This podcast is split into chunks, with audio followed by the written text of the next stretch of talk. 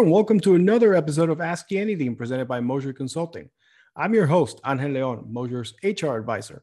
Today's episode continues a series of conversations between Shaun McAdams and Warren Siffre, two of Moser's top data analytics experts. Shaun is Moser's vice president of data analytics, and Warren is the director of strategy within our data analytics group. In this week's episode, they're focusing on the process of data engineering, what companies should be thinking about and looking for when they approach data engineering. This is part five of the five pillars of data analytics. They're building on their previous conversation. So, this is a special episode where they continue developing the data analytics world and how you could apply it to your business. Without further ado, here are Shaun McAdams and Warren Siffre. All right, thanks, Angel. Warren, here we are again. Uh, so we just uh, finished talking about tech, uh, the part of our series we're doing on data and analytics strategy. So we say it's data functioning through tech and people following a process. If we can bring those things together, we're going to have a, a good strategy to deliver data and analytic products. If you're listening, and you haven't heard of any of those podcasts yet, where we talk about people, we talk about process, we talk about technology, you definitely want to go back and uh, check those out. We also did a sidebar one with Databricks where we talked about different types of data architecture um, and, and enterprise data warehouse, data lake architecture, and lakehouse. Today, we're going to focus on data engineering. We're going to focus really in the process of data engineering and uh, what companies should be looking about or thinking about and how they approach um, their, their data engineering. So, uh, with that said, um, it's been done a lot of different ways, right? And, and most organizations um, probably believe they have some type of mindset to how they approach uh, data engineering. What I've come to find, they usually just get folks that they call data engineers that use a particular tool and they say, hey, I got data over here in this database. Uh, say it's their HRIS and they want to bring data in so they can do reporting on it.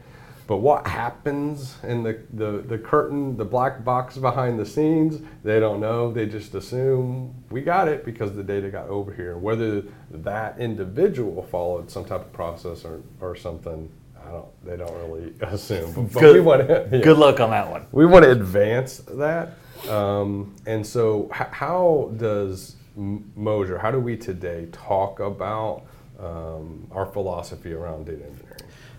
So, when we're talking about data, there's there's the traditional flow where data go, comes from a source system and ends up being served up by some tool, right? Mm-hmm. Some kind of visualization or report and and the steps in between are can can be a variety of tools, variety of things that are happening. Yep. And what we need to make sure that as as data traverses that, we have these gates or these milestones, right? And we've we've established four of them. There are four stages of data movement. It's kind of the mm-hmm. term that we use. And and with them is that we need to identify where is the transient data at, right? Yep. And then that's stage number one. What's happening with that? that could be your ETL tool. That could be data in movement. And what's happening in that stage? And what must happen in that stage? Yeah. So what are some things that we would say? Hey, you're in this ingest. If you if you listen to our tech talk, you said one of the five core capabilities we want from a platform is the ability to ingest data. So when it's in that movement, uh, whether it was data at rest and you're getting large sums of it or really small events, it's being acquired into this platform, and we call that that transient layer. What are some things that we can do with the data in that transient layer as we're bringing it in? Well, aside from the obvious of actually ingesting, we can tag the data, right? We can say, hey, you know what? We can go take a look at this data and say, this data is PII, or this data is something like that, right? We can run classifications against that data to identify what kind of data is it. And that's sort of a little data governance practice that you would do, but it's something that can happen in that intransient layer, right? And the other piece you would do is actually catalog that data, right? In this case, not only did you flag it as being this, but where did it come from, right? Where is it sourced? Who's controlling Who owns it? What's it described as? And all those pieces, right? So this transient layer can be used to not only ingest the data and land it somewhere, but also tag it along the way, do some cataloging, and make sure that you have some insights into what's actually in this pack, this payload of data. All right. Right. So the first thing we want to do in our engineering process is to accomplish those type of activities in that transient layer. Post transient, that means you're going to persist the data somewhere, right? Because you're mm-hmm. bringing it. You have this movement of transient. What's that next area called? The next layer, we tend to call it raw, right? And essentially, I, I, I, if you've heard me talk in the past, I, I, I'm a big fan of ELT, where you take the source data and you bring it over as a mirror, unchanged, unfeathered, just land it somewhere, right? Whether it's a stage table, whether it's a data lake, or somewhere. That right there is essentially your raw data. That provides you that lineage to be able to go back and say, hey, what did the source system have at that point in time that I pulled? Because source systems are ever evolving. New data is going in. If I were to do a pull again, that data may have changed. I will never get the snapshot of data ever again, especially if you're doing snapshots, right? So in this raw area, when you land it, there's going to be a couple things you're going to need, right? You're going to store some kind of metadata to go along with it. When did you mm. pull it? Where did it come from, right? Again, facilitate that lineage because one of the key things that happens a lot when it comes to data are that data is wrong. Mm. That number looks off. This does not look right. First question is going to go, it's going to go to the warehouse engineer, it's going to go to the report builders, it's going to go to those insights people that says, hey, you know what? Um, someone said this is wrong. How long is it going to take for you to discover what is the truth in this pipeline of work that you're doing that goes from ingest all the way to serve? How are you going to make that connection? This metadata that you store in this raw layer will help you get there efficiently fast, right? And the other thing you do in this raw layer is you actually secure it, right? You've landed all this data. Right. Yeah. It's the first place that data is going to be persisted somewhere. So it should be the first place where you apply, you know, at least at the user role level, security around who's going to see it, who's going to be able to work with it. Um, and and we do we do advocate that raw for all the reasons that you specified. Not every client we work with has a, a raw uh, capability within their platform. You know, they may have to do the uh, normal ETL stuff, where in that transient layer they're doing some transformation, but it's not what we would advocate now for these these types of environments and analytic workloads. Going back to your point, bring the data in, land it in a raw storage as close to as it existed. Um, and there's a number of things I think are important for that. We talked about trending, you did.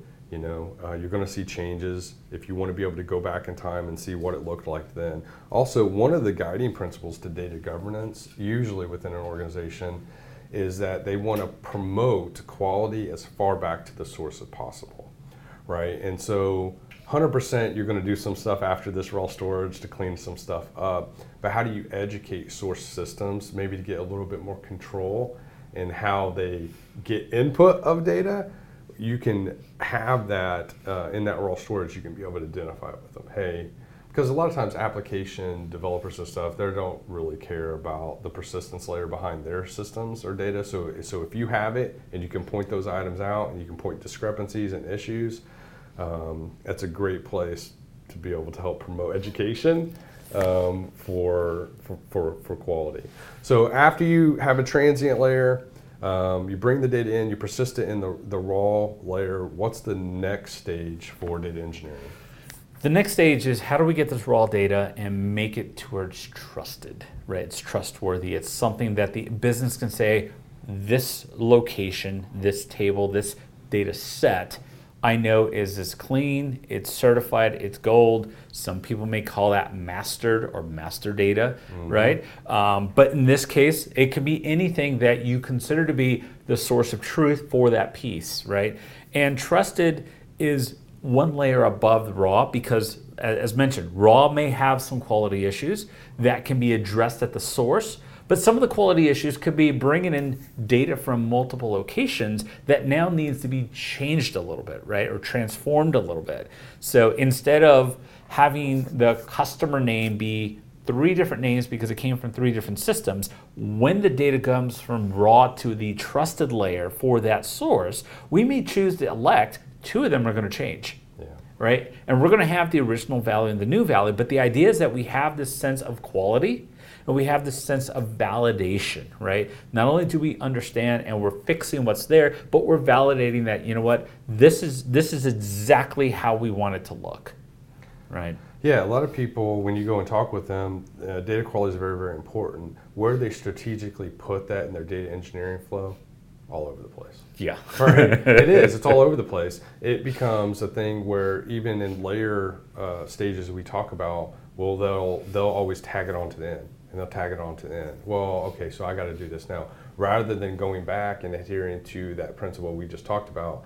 How can I uh, enhance quality as close to source as possible? If source can't change it, I don't want to change it in raw because I want to know what it looked like well, let's move those quality routines back between this transitional period between raw and be, between trusted. Let's assume the quality is not data, right? Let's say the data you're receiving is exactly what's in the source system. Let's say the source system allows a business process to take place mm-hmm. that causes some of the data points to not be the expected values to be able to do a date diff calculation and see how long did it get, did it take to go from one state to another. Oh, it's a negative 10 because something in the application allowed the business to circumvent the process yeah. and the data comes through. But the data is accurate. The data is on point. It matches. It is perfect. Yeah. It's clean but now it's a process issue that we may need to handle at this trusted layer where we validate hey, is this date older than this one? Yes, okay, then we need a business rule for that. Yeah, when I talk to people about trusted, um, sometimes I try to not get them confused that it's not an environment. Like these are uh, mindsets that we want data engineering to implement. Uh, and, I, and I also say to people think about any data object that you've brought in, forget about everything else in the world, what do you need in order to increase someone's level of confidence to consume that? That's what we want to do in Trusted. Yeah. And we want to do it at that point before they start using it.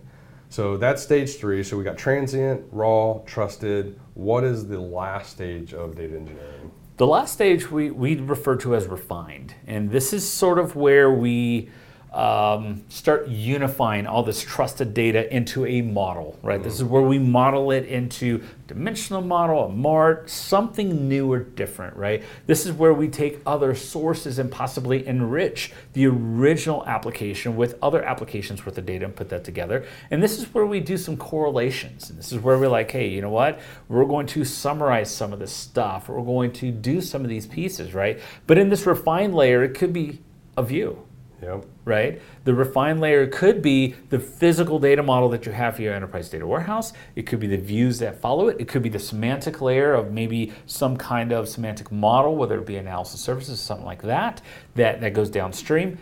Any of those things and a combination of all of them could be your refined layer. And again, this mindset concept, when someone asks you, where do you do your refined activities? You need to be able to answer what happens here, here, here, whether it's in one tool, a variety of tools. The idea is that you recognize that there is this segmentation of process that's in there that you're using tools to implement. Yeah, and this is going to be the area to me where that marks the end of data product, right? You're going to use this to create an analytic product, meaning how you communicate that data your visualizations, um, whether they're embedded or in a dashboard, or you're creating some type of a model or something off of it, uh, actual predictive model, not data model. Mm-hmm. A lot of times we see organizations that do this in a lot of different places that maybe we'll do it in a data technology or maybe we'll do it in an actual like BI platform. You know, what's your take on that and where, you know, where's the best place that this activities should be done? There's the ideal, and that's what I'll talk to is the ideal. The ideal is you will want to have as much of this modeling, enrichment, and correlating at the physical layer because it will give you the performance that you're looking at. You can obfuscate it with views. You can use views to add additional pieces on top of that in a pinch very quickly. But it gives you that opportunity to be able to do that. Whether that physical layer is a enterprise data warehouse or a semantic model that does this piece, you're going to want to materialize it somewhere, right? And, and that way you have something you can point at and say, this is my refined. Mm-hmm. This is users where you go to get data that you're going to trust. because I think the biggest oversight in all data initiatives out there is the fact that we're more concerned about how fast we get the data, putting the platform in, doing all this work, tagging it, securing it, all this stuff, and then guess what? Users don't trust it. Yeah. Yeah, it's a big And you can have the best solution, best architecture, best tool, most money, best governance, but if users don't trust it, you're not going to get use. And you're going to continue to expand in this in this the, the space where people will want to do their own thing instead of subscribing to this model, this, this platform is clear, that you put. right? So this tells a data engineer where they should do specific things. Yeah. This also outwardly tells people where you're going to do specific things. So everybody is on the same page and you're increasing that level of transparency, thus increasing that level of confidence that people have in using the data products. When it's a black box, Yeah. when we don't know where security is happening, we don't know if any tagging is happening, where is data quality? And it exists at multiple different areas and multiple different layers. You can see why the confidence layer goes down. I mean, if you hired someone to build your house and they weren't transparent in how they were going to do it and when they were going to put in specific things, they're like, oh, I don't know, like that you're going to have a lot of questions. There's probably going to be a lot of quality issues that comes up as well. Yep. data engineering can't be that way.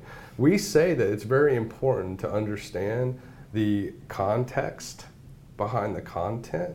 And a lot of times we say that just in the visualizations because usually you have these aggregates and people just want to understand how you got to these particular ag- aggregate, aggregates or metrics but it goes far beyond back farther than that Yeah. if you don't have speci- specific engineering mindsets and you can't expose those to people consuming your data products, they're going to have a low level of confidence. Even if behind the scenes you're doing everything at a high level of integrity, in that black box, it still looks like a black box. Yeah.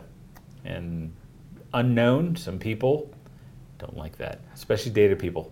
Yeah. I mean, they love data for a reason, right? They're tearing something open, they're digging in, they're trying to connect the dots, and you just told them that here's a box and there's nothing in it you know. Yeah. Especially when something they're responsible for, they have to reconcile, they have to report up to their leadership and tell them why we're positive or negative on a particular metric, and they can't explain to them why this black box said I was Yeah. that's that's a little hard to swallow, and Yeah. that's where you you can find yourself um, in trouble sometimes. And and a lot of the engagement we find ourselves in, we introduce this mindset, this concept, and and it's not that people don't understand it is that they don't recognize the importance of it and the relevance of it in their immediate state right you know hey yeah we do quality work where Yeah. oh not sure oh we do here here here here here It's different. why Right? It's different right depending on the source. And that's what I, always ask. Well, why? Exactly. in trying to in, in trying to organize that and in, uh, make your way through it, it goes back to that. I really think that the transparency of this this data movement mindset is one of the core pillars of being able to do true culture change Yeah. in an organization and drive them towards that data driven culture. Yeah, absolutely. I mean, I mean, these things, culture, the things that go without saying. People will people will say, "Oh, we're data driven," or we we uh, operate on a high level of integrity. Maybe that's an actual core value they have at the business. But most of the time, those are words on a piece of paper or a plaque or a presentation, and the decisions they make on how they do the work aren't going back to those, those core values. Yep. And if you have a core value of integrity, um, openness, transparency, well, you have to be able to tell people what you're doing with the data at all points, all points that you're working with it. And if you're a data engineer and you're listening, when somebody is asking you, hey, this is wrong or that is wrong, rather than going to the easiest place to make that change to make them happy, going to the right place, right? Because a lot we'll see it. They'll go right into that refined area, right? They'll they'll create SQL procedures to manipulate data the way they want. Um, they'll create uh, filters and stuff in their BI platforms and say, oh, we actually read these things in, but we want this. No, push that down into where you want to do trusted. Where is that activity going to be? Then everyone that consumes that data from that point is going to benefit from that. Yeah. Otherwise, you're making a change that probably you shouldn't be making. Right now, you have other integrity issues. Well, they, it goes back to documentation, right? And how many different documents do you want to have and all these different pieces. So, Yeah, so from a data engineering perspective, when we go in, we mentor people, these are the things that we're looking at. We're saying transient, raw, trusted, refined. We're not, you know, super um, locked into those words. We use those words as a communication mechanism for doing these particular things. Uh, also, we respect the fact that some clients can't do a raw storage right? Um, maybe they have a particular technology that they're working with today, and that's okay. But what that means is the things that we would advocate you do in raw, metadata and security, you got to move up into that place you're going to persist it. And so maybe the technology you choose, you're doing security, metadata, quality, validation, all in that kind of same place. Um, but you still want to do those activities in that in that order. It's it's a best practice. Um, and so, if you have any questions, you know about that, again, have people reach out. You know, we can go through it. We can analyze those particular things. A lot of times, you already have tons and tons of data products already in existence, um, so you have a lot of technical debt. You know, but uh, you know, refining the mindset and then starting the right way, and then you'll clean those things up over time. You have any closing thoughts for uh, data engineers, or at least people maybe that are responsible for those that are doing data engineering? well, uh, the keeping these these four major f- aspects in mind when you're composing a data strategy, right, and dealing with data, will lend itself to the next phase or, or, or, or an all-encompassing phase of a data governance program. Yeah. right? Because being able to identify and demystify what's happening, now you've got the base platform and you're primed to where at least your data movement process is now going to lend itself to a data governance process pretty easily. Yeah, and that's uh, the next one. to Stick around for, guys. We're going to be talking about data governance. Um, a lot of aspects of that. How how do you approach it? Uh, how do you roll it out? We're going to simplify it the same way we have simplified things about data and analytics strategy, which kind of this is uh, kind of closing out. We talked about data engineering. We've talked about technology and the five core components that you need in there. We've talked about uh, process, the mindset people need for delivery. We've talked about people, the types of roles and things you need to be successful, and how you should organize that. Delivery channels that you deliver data and analytic products not through organizational structures, um, not so much even through people, but through platforms, through engineering, and through insights. And then what part do we play uh, in that? So if you haven't had the ability to check any of those out, definitely go check uh, that stuff out. If you have any questions about the podcast that we've done, ask anything. That's what this is for. So you can send those uh, questions in uh, or reach out. Warren, appreciate you uh, taking some time here to It's been fun. to, to sit down and talk about uh, data engineering. Thanks, everyone. Thank you. Thank you for listening in to this week's edition of Ask You Anything presented by Moser Consulting. We hope you enjoy Shaun and Warren's conversation on data and analytics. Join us next week when we continue to dive deeper with our resident experts and what they're currently working on. And remember, if you have an idea or a topic you'd like us to explore, please reach out to us through our social media channels. In the meantime, please remember to give us a rating and subscribe to our feed wherever you get your podcasts. Until then, so long, everybody.